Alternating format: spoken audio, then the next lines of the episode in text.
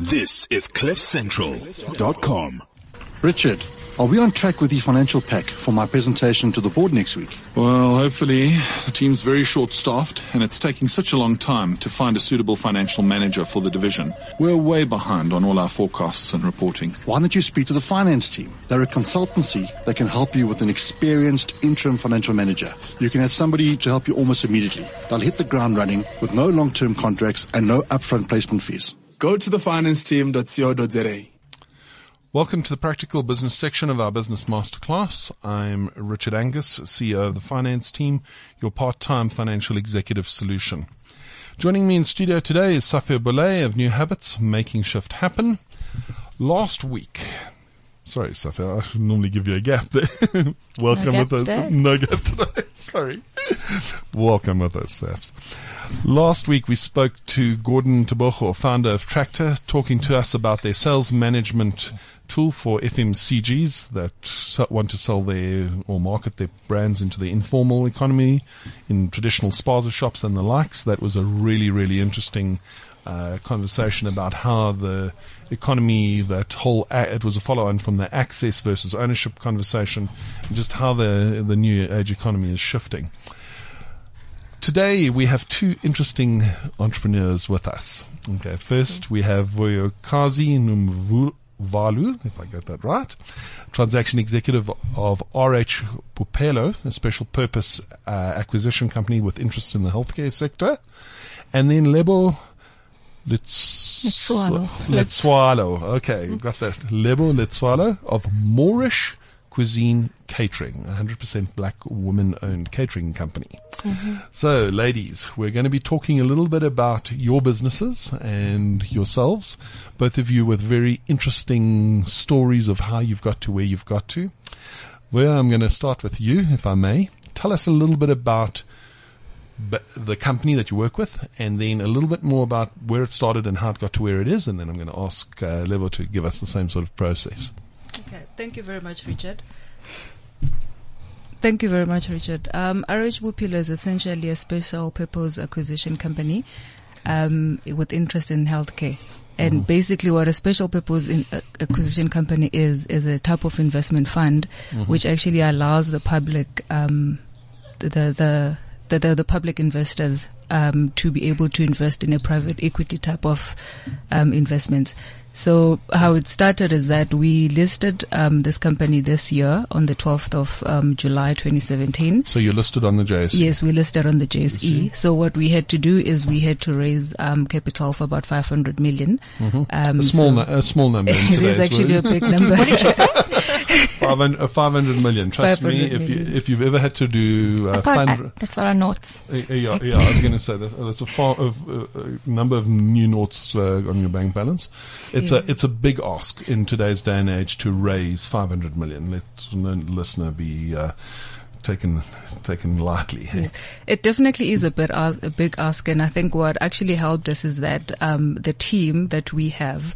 Um, has been in the healthcare industry for a while, for I think about six years collectively, and we started with a fund that is not a, that is not listed, which is RH Managers. So we've been doing healthcare infrastructure for about the past three years, which actually uh, gave um, result to the listing of RH Bophelo, which basically focuses on um, the brownfield and the acquisition. So we're acquiring operational assets.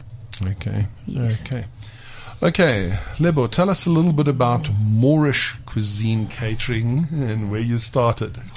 Thanks, Richard. Um, so my company is eight years old, and um, primarily we cater. Excuse the pun. we do cater to corporates, and by that I mean we provide uh, food um, for you know your normal exco meetings, staff events. As well as the provision uh, and management of canteens, staff restaurants.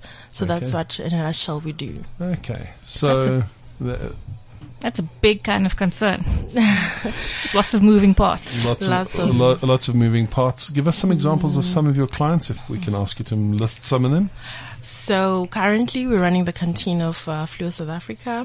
We Mm-hmm. have in the past run two other corporates canteens, and uh, we do have quite a lot of, um, I guess, blue chip companies on on our portfolio. You know, the Mm-hmm. likes of Samsung, GSK. um, Mvula Trust, so many different um, companies, but that's now on the you know ad hoc Ad hoc um, catering, catering, catering, side. catering side. Yes. Okay, so ladies, two very different industry spaces, but I'm seeing two very successful black women entrepreneurs sitting, seating, seated, seated here in front of me in, in studio. Let's talk a little bit about your stories. Okay, so I'm going to ask you to go first. Tell us a little bit about. I read a little bit about your background, uh, background and was intrigued with with what I learned. So tell us your your life story in the in the f- next few minutes. Tell us a little bit about you, where you come from, how that how that grew to being a transactor at RM. Okay. Uh, so I grew up in a village called Mzum, um, called in Mzumkulu, which is in KZN.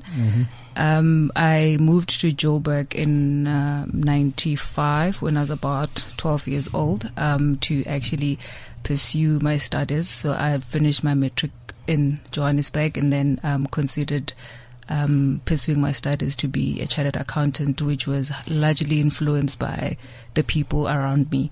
Um, so in that period, I actually stayed with my uncle, who is also an accountant, and I guess that's what informed my decision to become a CA.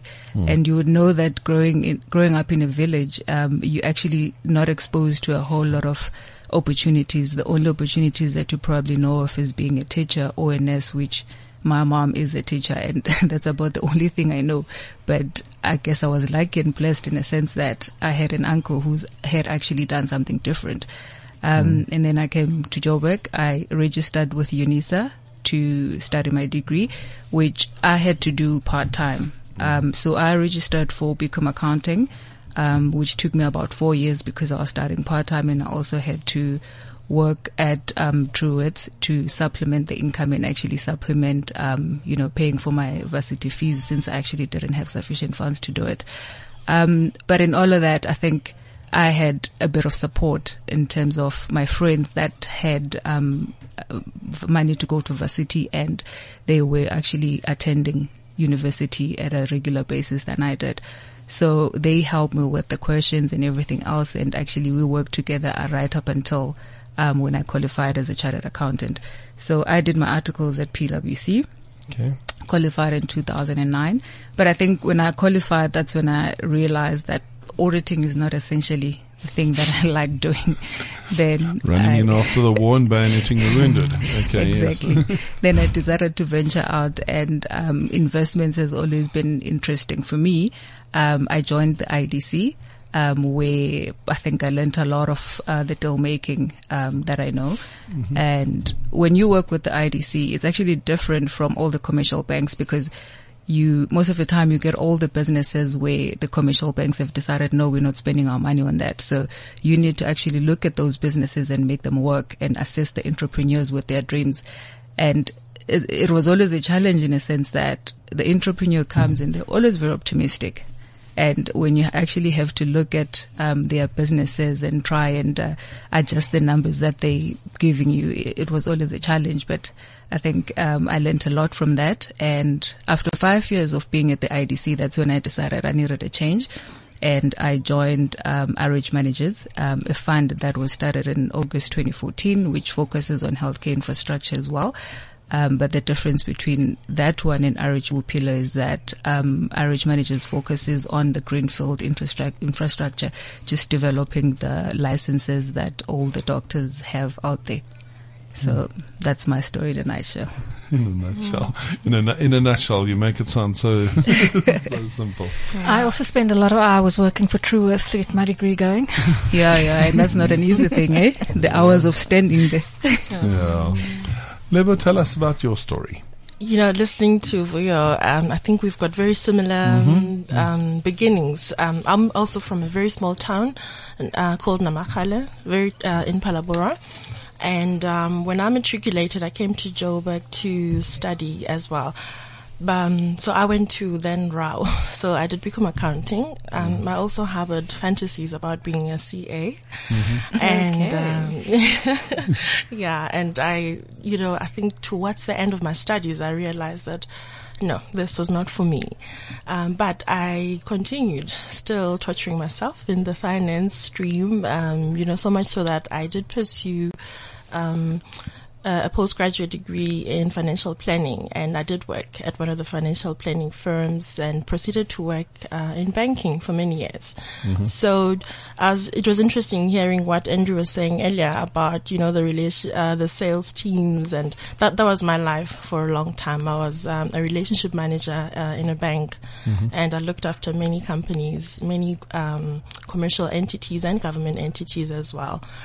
Um, but what was always clear, I think for me, from a very early age, I've always known what I was passionate about.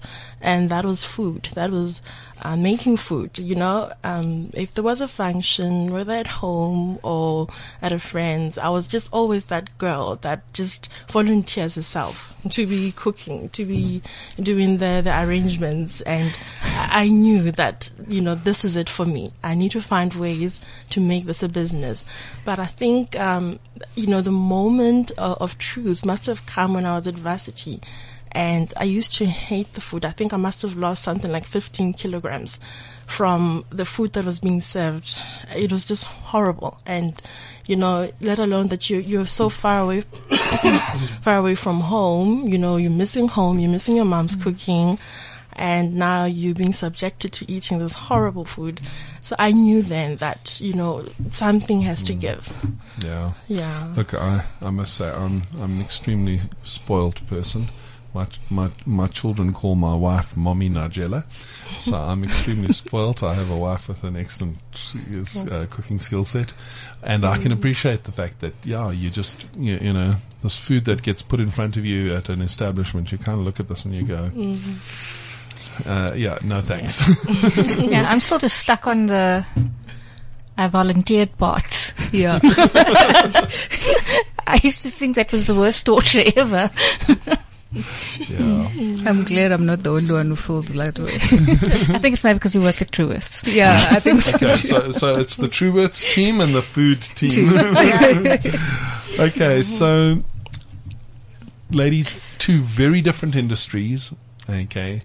However, growing up and, and interestingly, I mean, both from small villages, coming through the accounting stream. Sorry, Sophia, the accountant's rule here, three to one. the, coming through the accounting stream and yet then and going to very diverse industries. But the question I want to ask you is challenges that are facing women in the industries in which you operate. I mean, you know, these are not industries that are, well, I guess you could say that catering, I guess, is slightly in the women direction, but even, uh, you know, and healthcare, you could argue nurses and, but, but the reality is these are two very, very hard industries to operate in. Mm. Okay, they're not they're not the let's call it the milk and honey stuff.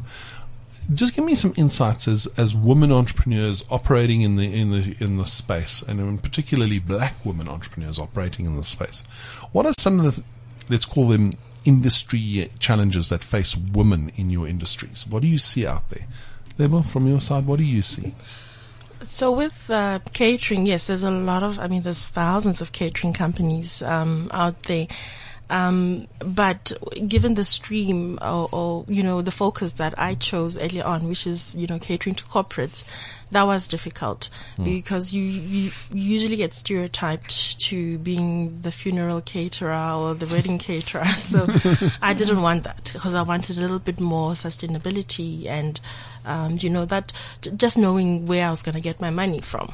Mm. And that's why I focus on the corporates. But, you know, breaking into the corporate, um, glass, uh, as it were, it's really, really difficult because um, unlike government, uh, my experience has been that government um, is um, mandated or compelled to advertise mm. uh, openly, publicly, uh, any business opportunities that are available for entrepreneurs. Mm. So with corporates, um, really, you know, they work on a lot of bidding, uh, closed bidding processes. So you have to be known. You have to be in in the circle, you know, for you to be invited to bid uh, and to partake in in the RFPs that do come up. So, you know, there was a lot of having to go out and market myself and prove myself that I know what I'm talking about. You know, to ask somebody to entrust you with their staff management contract is not an, uh, you know, walk in the park. It's, it's, it's an, it's a very, um, it's a huge risk. It's a, it's a huge responsibility. So it, it did take a lot, um, you know, for me to clench that first one, which led to the second and third.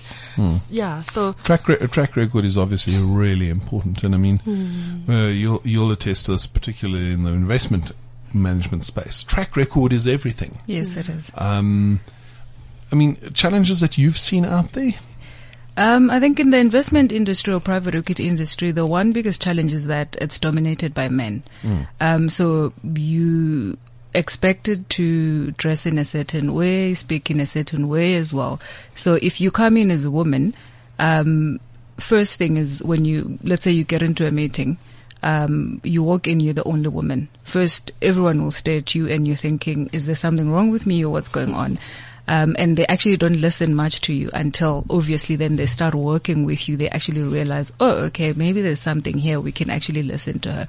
So, I mean, that goes on for a long time, even when you have the credentials and you have the qualifications and everything else that comes with your name, you actually still struggle because women are not necessarily taken that serious at the first glance. And even when they take you serious, there's still other things that come into play. For instance, they'll um, start looking at you. Are you married? When do you think you'll get married? Have any kids or whatever? Because I guess all of that, you know, affects the number of hours that you have to work. So there's a lot of things that you actually have to go through as a woman in that industry as well. Um, I think it's changing now though. Um, there's a lot of women that we've seen coming up the ranks, and um, I guess it's it's also highly driven by the legislation as well. So yeah, Yeah. Now, I mean, in terms of growing your respective businesses in the in the current climates and, and moving forward, I mean, you've you've both got very established businesses that you're involved with. How do you how do you grow from here?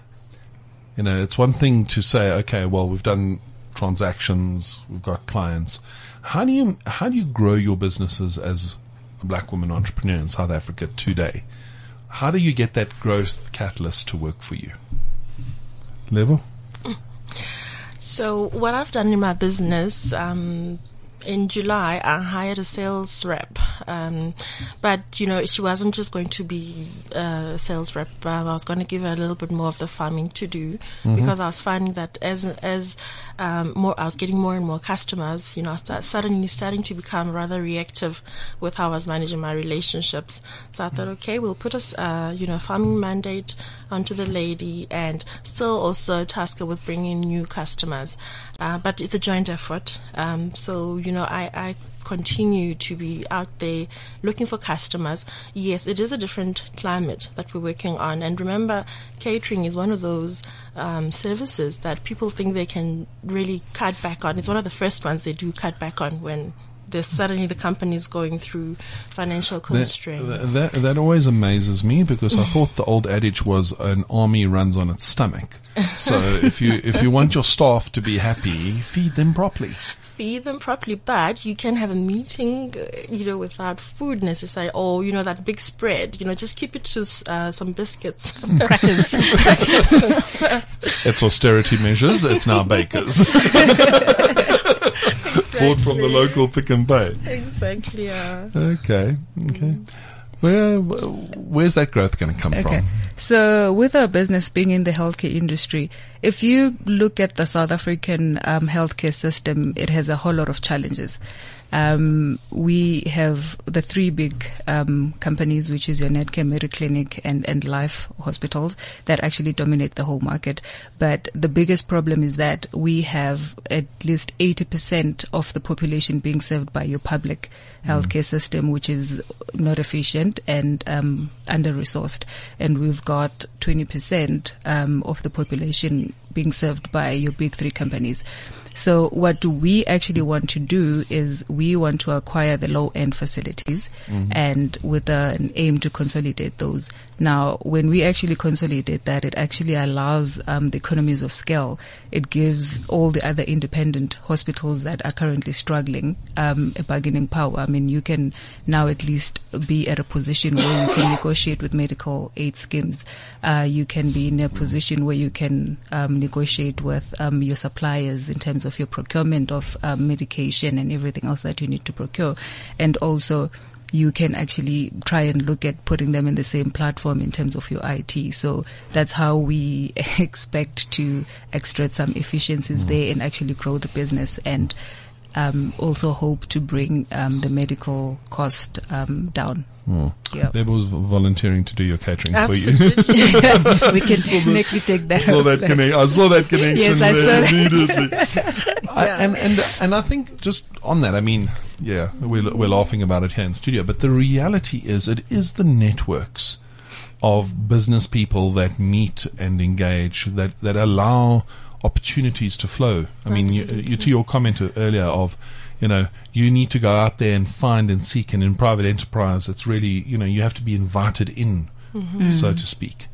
Um, and I mean, that, that's the one thing that's, that's always amazed me is how, how you can find yourself invited in or locked out by those relationships of the past and, and what's happened in, in the past in your company. Yeah. Now, I mean, just one of my, um, I always ask the question, I mean, what has been the biggest challenge in your business to date? So, that big, that big thing that came staring, that was staring you down at some point in the past, that really made made you step back and and really, I guess, grit your teeth and push through it. I guess, otherwise you wouldn't be here today. But what was that one big challenge? Can you share that with us? Lebo? There's a lot. I think no, you got a list. Yeah, but I think for me, if I do, you know, track back, the one constant thing is um, it's cash flow management for a company that is growing and dealing with corporates. You know, because believe it or not, they don't also always pay as well. Oh, oh, I, I, I can, I can tell. I can tell you, corporate uh, corporate accounts are becoming increasingly more difficult to service. Yes. So that is a challenge for a growing company because, um, and, and, you know, often I find, uh, I'm faced with having to make very tough decisions where the same corporate that owes you so much money, they're continuously placing orders. You know, for you to cater to them. So that has been the biggest one to try and manage the relationship so you don't alienate the customers. You know, you continue to build that warm and fuzzy uh, relationship with the same client while still being firm, you know, enough to say, hey, I do need to get paid. You know, for me to keep servicing you, I need the money to flow. That That has been the biggest thing. I think we're getting it right in a lot of ways. You know, uh, I found during my journey of entrepreneurship, I've had to find my voice. I've had to, it's almost like I was, um, I don't know, like muted, like I could not speak out. I could not shout and say, hey, pay me. You know, that was like the, the single most difficult thing to do. But I've learned to ask for, for, for my money. I've learned to be asked to be paid. And I find that, you know, we're making, um, you know, good strides in that department. Well, I must tell you, I, I'm constantly amazed at how some corporates believe that they should be funded from their smaller supplier base. Yeah. It just it, it just astounds me. And I mean, we've often talked about it on the show. The need for large corporates to realize that the way they support smaller growing businesses is by making sure that they pay them on time and they don't give them the runaround. Um, and yeah, I mean, I, I I've heard very sadly of you know let's call them off the books incentive systems running in corporates where uh, people are told, you know, if you manage to delay payment by X days, we'll actually incentivize you in the in the payments environment, which is is really scary. And that sort of thing, ha- uh, so that sort of thing starts happening. Well, what what has been your biggest challenge to date? What have you seen as your biggest challenge? I think our biggest challenge has always been capital. So to raise the funds that you actually require takes a whole lot and you need, I guess, a team and a track record. And I think when I think back to three years ago when we started with the unlisted fund, um, we had the advantage of having the capital which we could use as equity, but we still needed to get the debt funding for most of our transactions.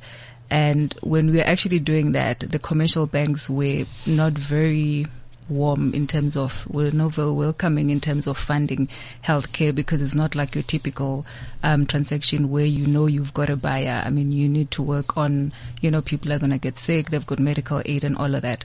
So it took a whole lot for us to actually convince them to get them to give us the debt funding.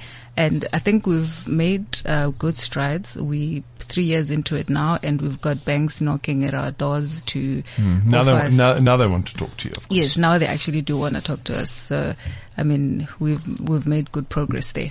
Okay. Yeah. Now, in the last minute or two for each of you, please. One question that I always ask all people that come to studio. This is your opportunity to do a pay it forward moment. What do you know now that you did not know when you started out in business? That if you had heard back then on a radio station like ours, what is the one thing that you would like to give a future entrepreneur? A pay it forward moment. A good old pay it forward. What is the one thing that you would say, hey, remember this or think about that, and it's going to take away pain from somebody else? I think for me, the biggest thing I've learned in the last year, sorry for you, is um, uh, understanding how your own personal values also, you know, uh, form your business values and how you know, ultimately the clients that you, you, you seek rather, or the clients that you're going to find you've got very good relationships with, um, are the ones where the values don't clash. Because I've had to really do a, a lot of introspection at some point, you know, where I had relationships that were not working, only to realize that there was a value clash. So early on, learn about your own personal values and what they are, and know that that is what's going to become fundamentally, you know, the the, the foundation of your your business. Okay, great. Yeah. Um, I think for me, it's networking. Um, I think generally as women, we find it very difficult to network and we take it for granted. Um, but for you to get anywhere in, in business, you actually need the networking. Um, you need to create useful partnerships. And I think you just need to understand that not everyone is going to like your story. Certain people are going to like your story. Certain people are going to criticize your story and never believe in it. But just keep believing in what you want and follow through. Follow through, believe in yourself. Yes. And I think it's a very important thing, especially uh, probably for all entrepreneurs, but specifically for women, is when someone, that one person doesn't believe in your story, you make it so universal and you start to, you start to doubt yourself. Yes, you and do. such an important thing to Yeah. not succumb to. Well, it does happen. You start to doubt yourself, but the key thing is doubt yourself and wake up the next day and still continue. Yeah. Yeah. Well, Kazi, Lebo, thank you very much. It's been great chatting to you. It's been great learning a little bit more about you and about your businesses. Some great insights from today's interview. Thank you very much for your time. Really appreciate it being here. Thanks for Thank you, having us. Richard. Next up, our youth leadership platform. This is CliffCentral.com.